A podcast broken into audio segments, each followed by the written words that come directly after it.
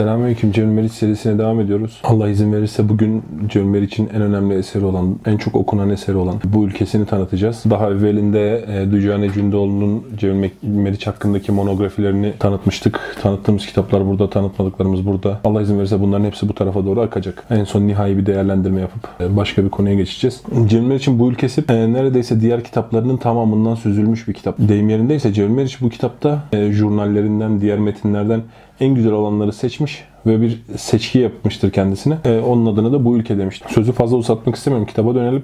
E, kitap üzerinden ben size örnekler vereceğim. Genelde üslup güzelliğine dikkat edeceğiz. Fikirleri yorumlayacağız. Çoğunlukla katıldığımız için eski, sadece alıntıyı yapıp geçeceğim kısımlar olacak. E, ama kitabın kendisini muhakkak okumanız gerekiyor onu söyleyeyim. Sayfa 80'de gerici kim diye soruyor. E, pasaj devam ediyor, geliyor ve diyor ki murdar bir halden, murdar leş anlamında yani berbat bir anlamda murdar bir halden muhteşem bir maziye kanatlanmak gericilikse her namuslu insan gericidir. Dördüncü Murad'a Süleyman devrine dön diye haykıran Koçi Bey'den Reşit Paşa'ya kadar Osmanlı Devleti'nin bütün ıslahatçıları geçici, gerici. Dante yaşadığı çağdan iğrenir. Balzac eserini iki ezeli hakikatin ışığında yazar. Kilise ve krallık. Dostoyevski maziye aşık. Dante gerici, Balzac gerici, Dostoyevski gerici. Gerici ilerici, düşünce hürriyeti bu mülevves kelimelerin esaretinden kurtulmakla başlar. Düşünce hürriyeti ve düşünce namusu. Bu çok güzel bir noktaya temas etmiş. Yani mesela Müslümanlara gerici diyen kesim Dostoyevski'yi okumakla övünür ama Dostoyevski net bir gericidir. Cemil için söylediği gibi. Çarlık Rusya'nın devamını ister, kilisenin devamını ister. E, devrime karşıdır. Yani Rus devrimi değil tabii ki de yeniliklere karşıdır. Rus tarihiyle ilgili bir şeyler okursanız biraz daha aşina olabilirsiniz. İnşallah bahsedeceğim bahsedeceğim bundan da ileride. Bu anlamıyla mesela Platon net bir gericidir. E, demokrat değildir mesela Platon. E, demokrasi düşmanıdır. Sari, yani tarihin gördüğü en büyük demokrasi düşmanıdır. Ve Atina'nın demokrat olduğu bir dönemde yaşamıştır. Gerici, ilerici gibi yaftayla e, düşünen insanlara dair muhteşem bir tespit. Yani şunu unutmayın. Düşünmeye aşina olmayan insanlar yaftayla yol almaya çalışırlar. Yaftadan kastım nedir? Bu olumlu ya da olumsuz olabilir. E, bir insana bir sıfat yükler. Tamam mı? Bu işte alimdir. Veya işte bu bozuk bir adamdır. Bu filancadır. E, bu adamın düşüncelerini dinlemem ben. Asla umurumda olmaz. E, bu düşünmeye aşina olmayan adamın bakış açısıdır. Düşünmeye aşina olan bir adam e, şahsın sıfatlarını aldırmaz. Yani çok iyi bir adam da olsa hata etmiş olabilir. Çok kötü bir adamın da olsa doğruyu söylemiş olabilir. E, burada önemli olan şahsın durumu değildir. Sözün durumudur. Ve bu yaftalarla düşünmeye aşina olan insanlar genelde düşünmeyen insanlardır. Yani mesela bir Müslüman gördüğünde gerici, bilmem neci, ortaçağ gibi sınıflamalar yapmaya muhtaç olan insanlar düşünce hakkında konuşamayacak seviyedeki insanlardır. Müslümanların da yaptığı bir hatadır. Ee, sen bir söz söylüyorsun adam diyor ki sen kimcisin? Şucu musun? Yani seni bir yaftanın içine almak istiyor ki kolay bir şekilde yorumlayabilsin seni. Senin sözlerinle uğraşmak zorunda kalmasın. Senin sözlerini düşünmek zorunda kalmasın. Evet sayfa 86'da. Demiş ki kamusa uzanan el namusa uzanmıştır. Dil devrimleri, dille ilgili müdahalelerden dem vuruyor. Bu çok hoş. Sayfa 93. İdeolojilerin ışığına göz yumanları sloganlar yönetir. Karanlık kinlerin birbirine saldırttığı çılgın sürülerin savaş çığlığıdır slogan. İlkelin, budalanın, papağanın ideolojisidir. Düşünce ile çığlık bağdaşmaz. Şuurun sesi çığlık değildir. Yabani bağırır. Medeni insan konuşur. Bu çocuklar yıllarca konuşturulmadı.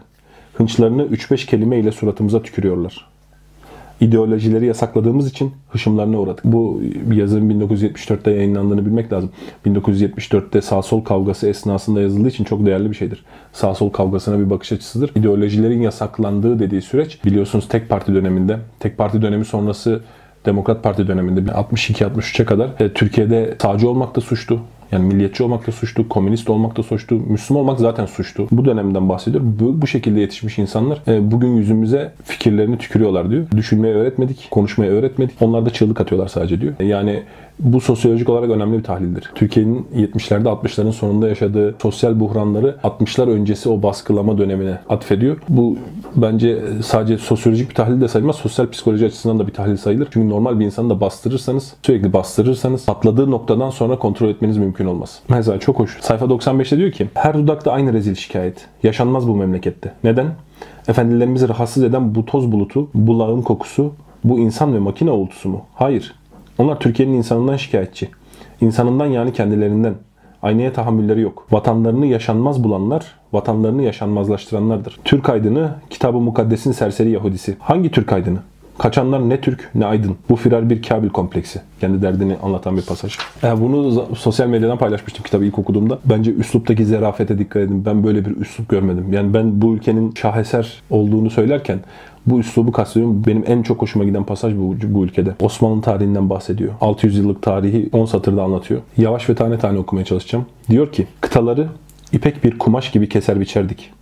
Kelleler damlardı kılıcımızdan. Bir biz vardık cihanda, bir de küffar. Zafer sabahlarını kovalayan bozgun akşamları. İhtiyar dev mazideki ihtişamından utanır oldu. Sonra utanç unutkanlığa bıraktı yerini. Ben bir Avrupalıyım demeye başladı.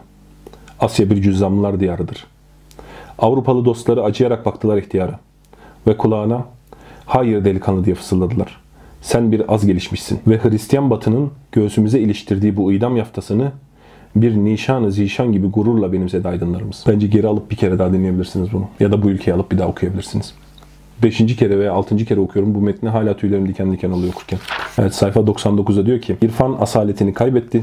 Hafızaya çakıl taşı gibi saplanan bilgi kırıntılarına yeni bir at bulduk. Kültür. Evet sayfa 109 diyor ki yığın düşünmez maruz kalır. Nezleye yakalanır gibi tutulur bir fikre. Ateşi yükselince arslanlaşır. Nöbet geçirince her mukaddesi unutuverir büyük bir milletin duyguları ölçülü, düzenli, devamlıdır. Şu çok güzel bir tespit. Yığın düşünmez, maruz kalır bir fikre. Nasıl olur bu? Bunu Müslümanların da anlaması çok önemlidir.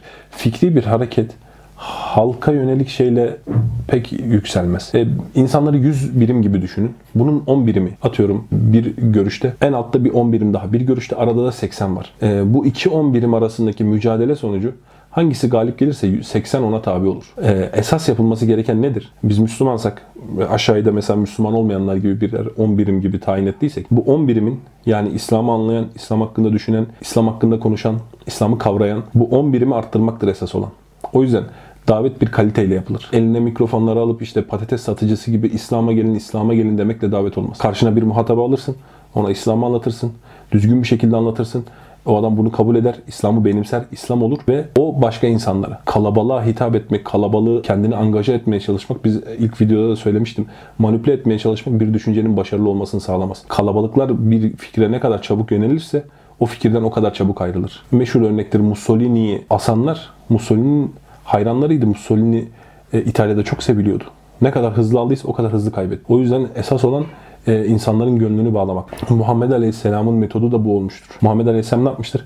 Mekke döneminde kendi has, İslam'ın has evlatlarını yetiştirmiştir. Has evlat kastına sahabelerin hani bir kısmı şeydir diye söylemiyorum ama Mekke'de yetişen sahabi o zulüm altında, işkence altında, o yetişen, kemikleşen, imanı sağlamlaşan ki sayıları çok azdır. Onu da söyleyeyim ilk 10 yılın semeresi azdır yani sayı olarak bakıldığında. Ama o ilk kitle İslam'ın daha sonra halifeleri olmuştur, valileri olmuştur, komutanları olmuştur, muhaddisleri, müfessirleri, fakihleri olmuş. İnsanları obje gibi sayıdan ibaret görmemek. Karşıdaki insanı değerli bilmek gerekir bu yüzden. Biraz da aldık konudan ama bu güzel yani.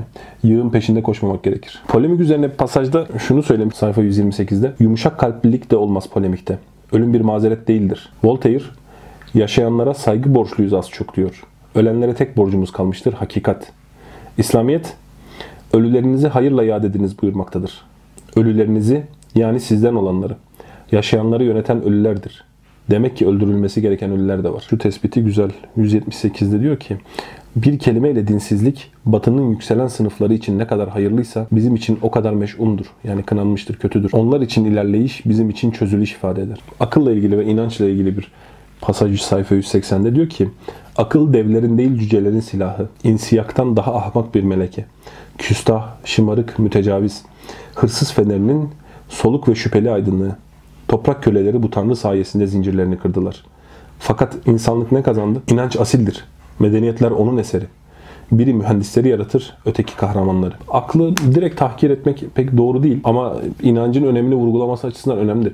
Çünkü şunu unutmamak gerekir. Kitlelere ivme veren, sadece kitlelere değil insanlara da ivme veren duygulardır. İnsan aklıyla hareket etmez. Aklıyla yönü belirler ama onu o yolda yürüten duygularıdır. O yüzden bu duygular dediğimiz kısım inancıdır zaten. Bu konuya seslenmeyen her hareket e, sadece yön belirlemeye çalışır. Yani şuraya gideceğim ama nasıl gideyim? Buradan mı gitsem, buradan mı gitsem, buradan mı gitsem, ömür boyunca buradan mı gitsem diye düşünür. Aklı bu noktada doğru yola gitme açısından kıymetlidir. Yani bu misal verdiğim misal üzerinden konuştuğum zaman doğru yolu tayin etme açısından önemlidir. Ama bir yerde aklın fonksiyonunun artık inanca, inanca dönmesi ve insana adım attırması gerekir. Sadece birey bazında değil, toplumlar bazında da böyledir. İstişare mesela böyle bir şey. İslam'da istişare vardır. Ama karardan evvel istişare vardır. Mesela Uhud Savaşı'ndan önce Muhammed Aleyhisselam istişare yapıyor. Değil mi? Yön belirlendi, savaşa karar verildi ve savaş bir savunma savaşı değil, cephe savaşı halinde olacak. Buna karar verildi. E, bundan sonra artık istişare bitmiştir, geri dönmek yok. Konu kapanmıştır, artık hareket zamanı. Çünkü karar verildikten sonra hala tekrar tekrar tekrar tekrar mütalaa bir duygu kırılması yaratır, e, bir vazgeçiş yaratır, bir yılgınlık yaratır. Bu açıdan aklı küçümsemesi belki çok katılınacak bir şey değil. Çünkü yolu tayin etmek için inanç bir şey ifade etmez. Bu da şuna benzer yani. Bir mesafeye gideceksiniz, sürekli koşuyorsunuz. Ne tarafa doğru koşuyorsunuz? Belki tersine koşuyorsunuz, belki sağına, belki soluna koşuyorsunuz. Akıl yolu tayin etme konusu önemlidir. Burada inançla yol tayin edilmez. Akılla yol tayin edilir. Sonra inançla koşulur o yolda. Yani Said Nursi hakkında övgü dolu iki sayfası var. Çok uzun olduğu için okumayacağım. Bütünlüğü var. Sayfa 265 diyor ki Denize atılan bir şişe her kitap. Asırlar kumsalda oynayan birer çocuk. İçine gönlünü boşalttığın şişeyi belki açarlar, belki açmazlar. Bence açık anlamı. Evet sayfa 276. Fil dişi kule davasız sanat meczuplarını barındıran miskinler tekkesi. Ama her mücahit o tekkede silah kuşanır. Bir zindan değil, bir liman. Fil kuleden kastedilen insanlardan ayrı bir şekilde düşündüğün, aksiyona karışmadığın, teorik üzerine yoğunlaştığın bir yerde. Mesela hareket filozofları dediğimiz filozoflar e, genelde mesela normal filozofları bu şekilde tenkit etmiştir. Fil kulelerinden konuşuyorlar. Hayatın realitesini bilmiyorlar vesaire gibi. Bu fil dişi kuleye düşünen insanın muhakkak belli bir dönem çıkması gerekir. Mesela biz bunu Müslümanlarda çok problemini yaşıyoruz. Adam 2 dakika hadis öğreniyor, 2 dakika Kur'an öğreniyor. Yani bir kelime biliyor, bir kelimeyi 100 kişiye anlatmaya çalışıyor. Ama bir insan normalde 1000 kelime bilip bir kelime anlatması gerekir. E, o yüzden burada bir süreç geçireceksin. Burada öğreneceksin. Ondan sonra ineceksin, anlatacaksın. Daha doğrusu e, ineceksinden kastım şu, orada bir yükselmen gerekir zaten. Haricen ömrün boyunca orada olursan da hiçbir şey yaramazsın. Mesela bizim akademisyenlerin falan çoğu böyledir. Pratik hayatın içinde değiller. Pratik hayatın içinde olmayan teoriyi de iyi öğrenemez zaten. Yani bir adam mesela tornavidayı tanımadan mühendis olamaz. Mühendisi istediği teoremini bilsin yani. İşin içinde olması lazım. Harç karmayı bilmeyen adamdan mühendis mi olur? Pratik hayatı bilmek gerekir. Pratik hayatı bildiğin zaman teorik bir anlam ifade eder. Ve pratik hayatı bildiğin zaman teoriyi öğrenebilirsin. O yüzden Cem Meriç burada iki yönden bahsetmiş. Davasız sanat meczuplarını barındıran bir miskinler tekkesi. Yani hiç inmeyenler sürekli orada kalanlar ama her mücahit o tekkede silah kuşanır. Oraya çıkıp belli bir süre öğrenip sonra inenler. Bir zindan değil bir liman. Çok güzel. Ee, bundan sonraki kısmı yeni kitabı okurken de fark ettiğim bazı pasajlar var. Onları da ayrı bir şekilde bu kitaptan şey yapacağım. Sayfa 139. Tane tane okuyorum. Ya Osmanlıca kelimeler var. Umarım anlarsınız. Ben belli bir kısmını çevirmeye çalışacağım. Cetlerimiz Avrupa'yı ehlileştireceklerini ummuşlardı. Namık Kemal bir fetih hülyasıdır. Namık Kemal ve nesli. Asya'nın aklı piranesiyle Avrupa'nın bikri fikrini evlendirmek. Bu cihangirane ihtiras yerini rezil bir zevkperestliğe bıraktı. Genç batının her nazına, her cilvesine katlanan ihtiyar birer aşık olduk. Tanzimat sürecini anlatıyor. Tanzimat sürecinde biliyorsunuz Osmanlı yazarlar, yani bir kısmı Osmanlı yazarların tamamı değil, bir kısmı çünkü tamamen şeydir. Ee, şöyle düşünüyorlardı. Bizim kendi düşüncemizle Batı'nın o yeni fikirlerini birleştirip muhteşem bir şey ortaya koyabiliriz. Ve diyordu ki Avrupa'yı ehlileştirmek yani Avrupa'yı kontrol altına alabiliriz. Yani kontrol altına almak siyasi bir şey anlamında söylemiyorum. Asya'nın aklı piranesiyle. Aklı pirane yani yaşlı aklı, kadim aklı, eski aklı ile Avrupa'nın bikri fikrini yani kendisine hiç dokunmamış taze fikrini evlendirmek. Yani bu ikisini meczedeceklerdi ve üstün bir şeye ulaşıp Avrupa'nın düşüncesinin üstüne çıkacaklardı. Ama bu şöyle oldu Tanzimat sonrası süreç böyle işlemedi ve Cumhuriyet dönemimiz aydınlarımız ortaya çıktı. Onunla ilgili de şöyle güzel bir benzetme yapıyor. E, aklı pirane de şöyle yaşlı bir akıl. Yani bir cisimleşmiş insan gibi düşünebilirsiniz. Bikri fikir de genç bir hani bekar bir fikir. Bekar oradan gelir zaten. Bu cihangirane ihtiras, bu e, savaşkan işte cesaretli ihtiras yerini rezil bir zevkperestliğe bıraktı. Yani sanki o ihtiyar o gencin kucağına düştü ve onun kölesi oldu. Genç batının her nazına, her cilvesine katlanan ihtiyar birer aşık olduk. Yani şu cömleş üslubu, üslubu dediğimiz şey bu. Altı satır. Yani Türkçe de bundan daha güzel bir üslup. Ben çok az denk geldim. Yani şu an aklıma gelmiyor mesela. Evet. Sayfa 189'da diyor ki Sakson köleleri boyunlarına bir tasma taşırlarmış. Efendilerinin adı yazılırmış bu tasmaya. Aydınlarımız da onlara benziyor. Her biri bir şeyhin müridi. Bu şeyhin müridinden kastı tarikat falan değil tabii ki bildiğiniz üzere. Birisi Marx'ın müridi, birisi Rousseau'nun müridi vesaire. Hem üslup güzel hem görüşünü çok hoş ifade etmiş. Sayfa 265'te diyor ki şuursuz bir büyücü Gutenberg. Gutenberg biliyorsunuz matbaaya bulan kimse. Işığı paçavraya hapsetmiş, yüzyılları kutulara doldurmuş. Gutenberg'in çocukları peygamberleri işportaya dökmüş. Tuğla kadar değeri kalmamış dehanın. Eflatun bir sokak kadını gibi her isteyenin yatağına koşuyor.